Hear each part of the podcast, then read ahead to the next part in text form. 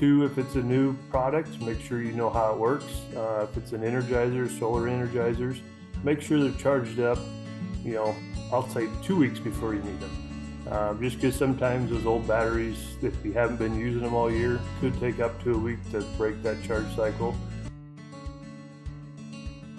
Hey, hey, I'm Shay Keister, and I'm your host for the Casual Cattle Conversation podcast where we talk about all things related to ranching by connecting you to peer ranchers and industry leaders to improve the profitability of your operation and your lifestyle. Now, if you are looking for a community of ranchers, sign up for my monthly Rancher Mind events. Rancher Mind events are mastermind events for ranchers. You join a Zoom link and you sit down and have a conversation with other ranchers and industry leaders about specific topics that help you improve your operation and face the challenges that we face as an industry as a whole. Now, if you want immediate ranch management advice, go to my website, casualcattleconversations.com slash newsletter and sign up. When you sign up, I will send you a free PDF with 22 ranch management tips from the ranching gurus who have been on my show and poured out their knowledge for all to hear. With that, be sure to follow me on Facebook and Instagram by following Cattle Convos. You can connect with me there, or you can go to my website, casualcattleconversations.com, to find anything you may need. I'm excited to meet you, and let's get on with the show. All right, Robbie, thank you for joining me today to come on the show and talk about kind of some challenges farmers and ranchers face when it comes to fencing during the late fall and winter months, especially for those who are in the northern part of the United States. So, to start off, can you talk about, you know, where you're located and give the audience a little bit of background on yourself and your involvement in the beef industry today? Yeah. So, uh, Robbie Johnson, uh, I'm from central Nebraska, uh, Custer County, right in the middle of Nebraska. So, uh, we see, you know, similar weather from South Dakota, some of Kansas. Um, it can vary quite a bit. Um, you know, the things that, you know, the wintertime fencing or winter fencing issues, uh, I think one of the, um, the things that I've learned from my history um, you know, I've been with Gallagher for five and a half years, but I was also in the seed and forage side of things um, for many years before that. So, you know, at the time we would work on a lot of, um, you know, stockpile grazing or how to um, help producers with uh, making sure they have enough forage. So it kind of all goes hand in hand and what you're grazing and when. And so it's kind of been a fun adventure, um, you know, but when it comes to fencing in general, um, especially wintertime fencing, things happen quick. Um, you know, down here in Nebraska, the Dakotas, uh, a lot of the Midwest, a lot of cattle start getting put onto corn stalks. Uh, and usually a lot of corners start getting cut um, because they want to hurry up, put up fence, and move cows in. Um, you know, so that's probably the biggest thing. You know, we'll visit, you know, more about the things that do get missed. Um, but the biggest thing when you're when you even temporary fencing or you, you know I don't want to say temporary because a lot of the corn stalk is four to six months, so it's almost a half a year sometimes. Um, but just take time. Um, the products you purchase, um, buy the best you can afford uh, because quality products do alleviate a lot of issues. Um, it may not be this year, but it's the next two, three, four, five, six years down the road. Um, but probably the first thing, you know, I talk about uh, in the wintertime with uh, winter fencing is majority of solar units. Um, take your solar units out now uh, or two weeks before you're ready. Clean the panels up, make sure the batteries are charged, uh, make sure everything's working, and don't just take that energizer that's been in the Quonset all year and go stick it on the fence post and turn it on. Because um, that's probably the biggest issue with solar units. They just don't get run all the time, and batteries are going to be the biggest problem. Um, as you get further north, um, you know, where you start getting into, um, you know, shorter daylight and stuff like that, bigger panels will be needed uh, just to accumulate more sunlight as fast as you can. Um, so batteries and solar panel sizes uh, will change a little bit. Uh, but like we've got a really good selection of, of units that are all in one. It's a solar panel, the batteries, the energizer, you pick it up and go. Um, so those units will be um, sized accordingly. Uh, but if people are making a battery unit and buying solar units uh, with an energizer, kind of building your own, just make sure you those are put together with appropriate sizes. Um, you know, the couple of things uh, when it comes to temporary fencing uh, with solar units, uh, energizers in general, and corn stalks, let's say, um, you know, a lot of times people want to stick that energizer on top of a T post, and then they just take the ground rod clamp and clamp it to the T post. Um, you know, and two to three feet at the most um, on a good year with the rusty T post isn't quite adequate, you know, not preferred or adequate. Um, so, you know, invest in a six foot ground rod or two six foot ground rods, you know, and try to use an actual ground rod clamp. Um, and don't try to twist it around it um, just because you can't get that real tight connection. So, um, you know, that's another really big issue that I see um, is grounding is still a non uh, used or sought after as much when that is a big portion of it. Um, this year in Nebraska, um, you know, it's extremely dry. Um, so grounding is going to be a really big factor. Um, but you can also do a hot ground system. You know, we've got some different diagrams on our website. There's a lot of them out there of how to do a hot ground system with two wires. So, you know, that is an option for producers that are, you know, in a, a really dry area like we are. Um, you know, and there's areas even from clear up to, well, Texas, clear north that are extremely dry. Um, fortunately, you know, the Dakotas have seen really good rains in certain areas, but there's also areas that are needing some moisture too. So um, just kind of keep that in mind when it comes to grounding. Well, those are some great tips and i appreciate you talking about the energizer standpoint and with these shorter days coming on you mentioned you may need the larger panels if you're doing the solar powered option and the grounding part. That's something that's been talked about a lot on other episodes of this show when we talk about fencing is you need to have a proper grounding system. So i appreciate you bringing those to light again. So what are some of those other corners that kind of get cut when people are putting up fences for corn stalks because that is kind of the season we're in. Yep.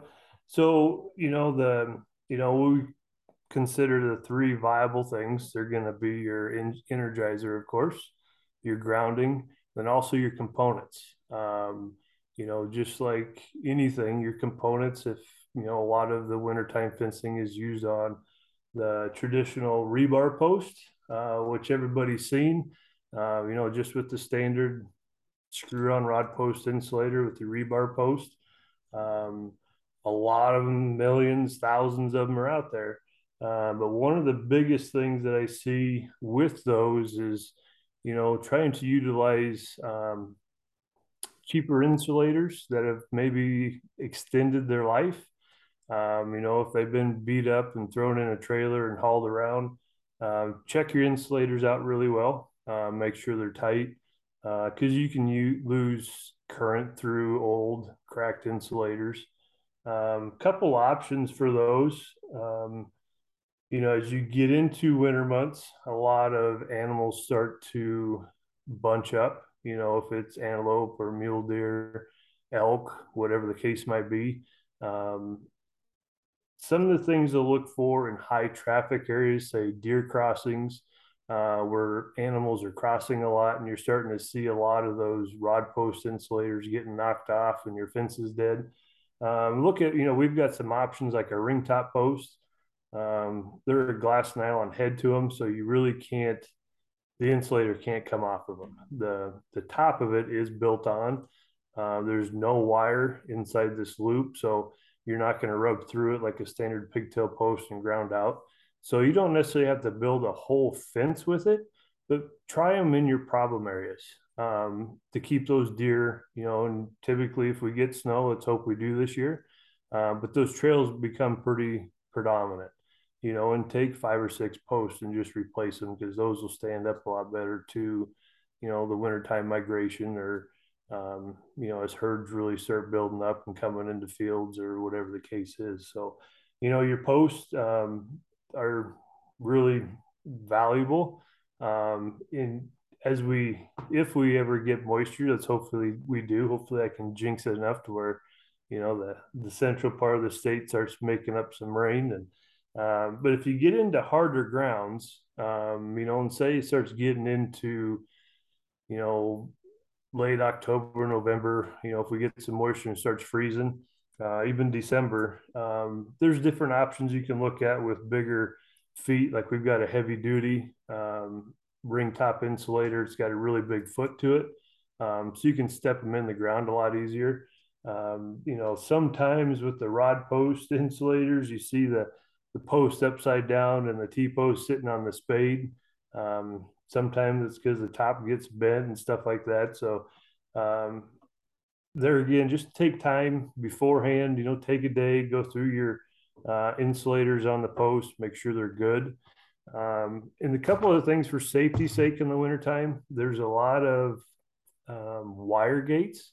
A lot of people just buy a handle, make a wire gate, put it across, and those are really hard to see, um, especially if you know people don't know it's there. You're building the gate, but there's options like the spring gates. Um, you know, we've got a bungee gate. The spring gates are really visible. Um, they're very effective in being seen, um, super conductive. So look at your gate options. Um, you know, make sure that they're the connections are all really well, um, and just try to make everything as if it was a permanent fence. Uh, it's just that there's a lot of products out there now that can be taken down or added really quickly to make your life easier. Well, thank you for sharing that. So, when we look at permanent permanent fence structures that um, you know maybe there's a cross fence or like an offset built on around the perimeter are the mistakes you see people there similar or the same to what are made with the temporary fence or are there different mistakes that um, people with offsets need to be aware of you know the a lot of the producers that are building um, permanent fencing, you know, a three, four, five wire high tensile fence. Um, you will see their temporary fencing built a little better um, just because they know they've run into the issues um, a lot more than, you know, the guys that are typically behind barbed wire. Uh, but a couple things, you know, even to think about too when permanent fencing for wintertime um, or temporary fencing you know, this year it's been extremely dry. The past few days have been extremely windy, and I've noticed a lot of tumbleweeds um, blowing up on fences. Um, that can be an issue when it comes to snow. If we get a lot of snow, that's just a really big um, break, and you start getting drifting on that. So, you know, if you start seeing big buildups of tumbleweeds, uh, you know, if you've got areas you know, if your fence is running east and west with predominant north winds in the wintertime, you know, just check those fence lines out. You know, if you've got some really tall weeds that have grown up, um, just try to mow them over, get rid of them so that all that snow drift isn't starting to catch on your fence. Because there's times that, in, especially you up in North Dakota and South Dakota, you've seen drifts where they just walk right over the top of them. You know, there and, is that. there's some things we can't. Uh, can't always fix, uh, but if we can try to think about it, um, that's just going to be one of those things that will make your life easier. Um, but yeah, the, you know, the typically, you know, your permanent fencing with electric fencing or your offsets. Um, if it's a, the first year you've had it, you'll see where problems are. But you know, for the most part, your permanent fencing or perimeter fencing isn't going to be an issue for you. Well, awesome. So, what I'm really hearing is that prevention is key when it comes to making sure you have a successful and effective fence when it comes to winter grazing. So, if you could, you know, summarize what we've talked about in three steps, what would those three steps be to make sure that producers get started on the right foot as they're putting up fence for grazing corn stalks? So yeah, putting up fence, you know, make sure you have the components you need um, and check your older components. Uh, make sure you're not using something that isn't made to do something else. Uh, a lot of times that does happen. You know, oh, I've got this, I'll make it work. Well, um, you know, one error can definitely make a big difference in fence. Um, so check your components. If it's used stuff, make sure it's in good shape. Um, two, if it's a new product, make sure you know how it works. Uh, if it's an energizer, solar energizers, make sure they're charged up, you know, I'll say two weeks before you need them. Um, just because sometimes those old batteries, if you haven't been using them all year, could take up to a week to break that charge cycle. Um, and three, just make sure you can actually test it, you know, and that could be uh, uh, simple as like a DVM. Uh, we've got fault finders, uh, which can actually test the fence. You can test grounding with it. There's different ways you can do that. Um, you know, a tester is just one of those parts that if you got electric fence, and you need to have a good tester to see what the fence is actually doing and capable of.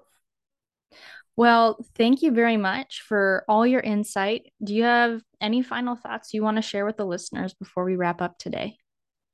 Keep your fingers crossed for a lot of wet snow this year in in good amounts. We don't need three or four feet, but uh, just remember we've got territory managers in every state. Um, you know, we're available online. If you ever have any questions, just reach out to your local dealer or contact us, and we'll be more than happy to help you out. Well, awesome. Thank you very much. And for those who are listening to the audio, Robbie showed some great examples of some of the actual technology. So if you want a visual, head over to Facebook or YouTube to watch that, or use the link in the show notes to go to the Gallagher website where you can uh, look at all those materials for yourself. And that's a wrap on that one, folks. Thank you for tuning in today and joining in on the conversation. Be sure to take this a step further and take the advice you learned and implement it on your operation. If you want to have a conversation about it, head over to my social media and send me a DM by following at Cattle Convos and connecting with me there. Have a great day.